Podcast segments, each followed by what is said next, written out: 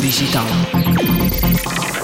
De acordo com a Reuters, a Intel anunciou que já iniciou a produção em massa de chips e que está tentando recuperar o tempo perdido nos últimos anos.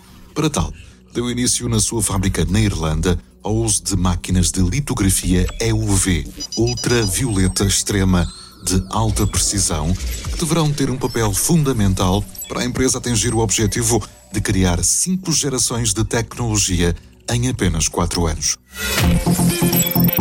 Mundo Digital.